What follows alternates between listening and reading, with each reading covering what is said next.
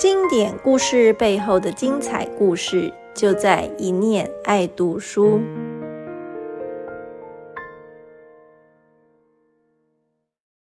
嗨，大家好，我是一念出版的小瓜。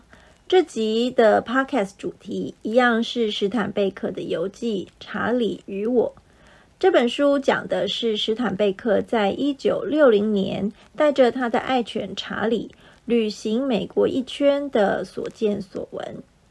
上一集我们讲到，一九六零年是在冷战期间，冷战，美国、苏联在国际上针锋相对，其实对美国人民的日常生活有很具体且深远的影响。一方面，大家活在核战的阴影之下，甚至有人在自家后院盖防空洞。另外一方面，则是因为恐惧共产党渗透而陷入红色恐怖时期。在《查理与我》书中，史坦贝克用一种浅白的文字，幽默的去点出这些影响，所以我们读起来很容易代入，了解当时的人是怎么想的。但是呢，虽然活在核战的阴影之下。美国五零六零年代经济各产业可是蓬勃发展的哦，发展于是带动了周遭环境和社会文化的许多改变，这些也都被史坦贝克写进了《查理与我》这集的 Podcast，就是要带大家坐上时光机，回去看一看当时的美国究竟是一个怎样的美国。我给大家几个关键字。一人口往都市集中，二公路文化兴起，三地方特色消失。先从人口往都市集中说起。美国五零六零年代经济各产业会蓬勃发展，主要得感谢冷战，因为冷战有军备竞赛，因为军备竞赛，所以有高额的军事和国防支出。就带动了像航空、汽车、电子等等产业的发展。在此分享几个数字给大家：在一九六零年代，国防支出是占联邦总预算的一半，有超过三百万人的工作间接或直接与国防工业有关。那政府提供的机会里面，很多都是大型的标案。标案在都市里创造了大量的就业机会，导致人们为了工作，原本住在乡村就大量往都市集中，尤其是西岸和南部的城市，人口往都市集中，代表不断的开发、开发再开发，盖房子，拥挤的人潮，制造出一大堆的垃圾。查理与我书里就有提到。史坦贝克开车进到西雅图时，完全被吓到。西雅图在他的记忆里是一个美丽的山丘小镇，现在居然变成了一个迂回曲折、层层叠叠的兔子窝了。第二个关键字是公路文化兴起，蓬勃发展的产业中，其中一个是汽车工业。再加上政府大兴土木，铺设了四通八达的高速公路网络，所以开车变得非常方便。美国汽车的数量也大幅增加，从一九四五年的两千多万辆增加到一九六五年的七千多万辆。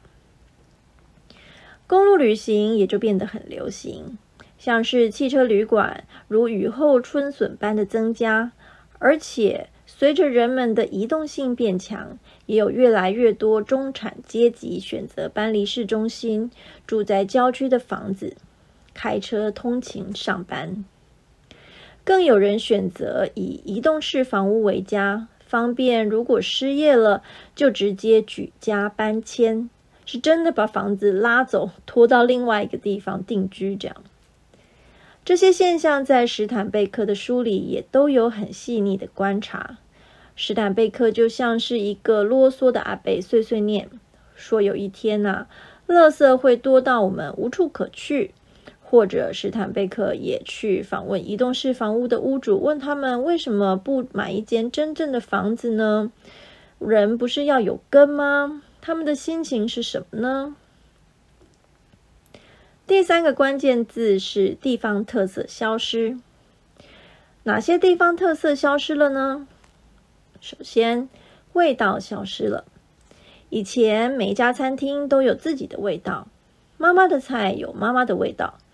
虽然说妈妈的味道不见得好吃，餐厅也不见得卫生，但是史坦贝克在书里就提到，他很失望的发现，食物已经大众化、统一化了。餐厅自制的香肠或培根都被工厂生产干净卫生却索然无味的食物给取代了。为什么会这样呢？因为二战期间军队里要喂饱一大堆士兵嘛，所以伙食是采取大量生产、军医化的菜单。那商人的脑筋动得快，就学起来，连锁企业开始出现。以麦当劳素食餐厅为例，它是在一九四零年成立的。一开始，它只是一间小型的德莱素餐厅。一九四八年，麦当劳兄弟将它彻底转型，简化菜单，卖起快速、便宜、分量充足的汉堡。后续更进一步，连芥末酱、汉堡肉的脂肪比例是多少？食材的组成分量是多少，都制定了统一的规格。麦当劳转型大获成功，各家餐厅就互相抄来抄去，学来学去，共同促成了五零年代素食连锁餐饮风潮。除了麦当劳，像是肯德基和必胜客，也都是在这个时代发迹的。结果就是地方口味慢慢消失了。除了味道的消失，另一个在五零年代慢慢凋亡的东西就是地方口音。罪魁祸首是电视机。以前有电视机的家庭没那么多，但是到了一九六零年的时候，已经是超过百分之八十五的美国家庭有电视机了。电视机上的电视节目都说着一口标准英语。美国各地的人听久了，当然地方口音也就渐渐渐渐被影响而消失了。而且啊，其实全国性的电视节目影响的还不止口音，节目也往往传递着某一套价值观和规范。例如说，男人就是负责外出工作。女人就是负责穿着高跟鞋、美丽的洋装，在家里相夫教子，把屋子打扫得一尘不染。像这样的全国性电视节目，就形塑了全国一致的时尚价值观和生活方式，地方文化也就越来越式微了。以上就是反映在《查理与我》书中美国五零六零年代关键字：人口往都市集中。公路文化兴起和地方特色消失。最后，我想说的是，其实我在读这本书的时候，对史坦贝克点出的这些问题是心有戚戚焉。像是现在啊，我们去餐厅吃饭，可能去了两三间不一样的餐厅，可是很奇怪，吃到的咖喱饭味道居然是一模一样的。其实也不奇怪，因为他们都是跟同一家中央厨房采购的啊。还有像是史坦贝克对垃圾的担忧，他在书里是这样写的：我们使用的每一件东西都经过包装，包在我们最爱的箱子盒子里。我们扔掉的垃圾堆积如山，远比实际使用的东西多。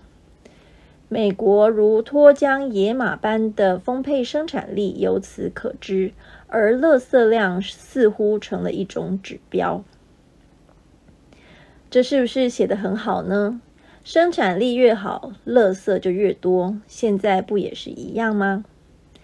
这集就先聊到这里喽。下一集我们要来谈一谈种族议题这个大魔头。我们下集见，拜拜。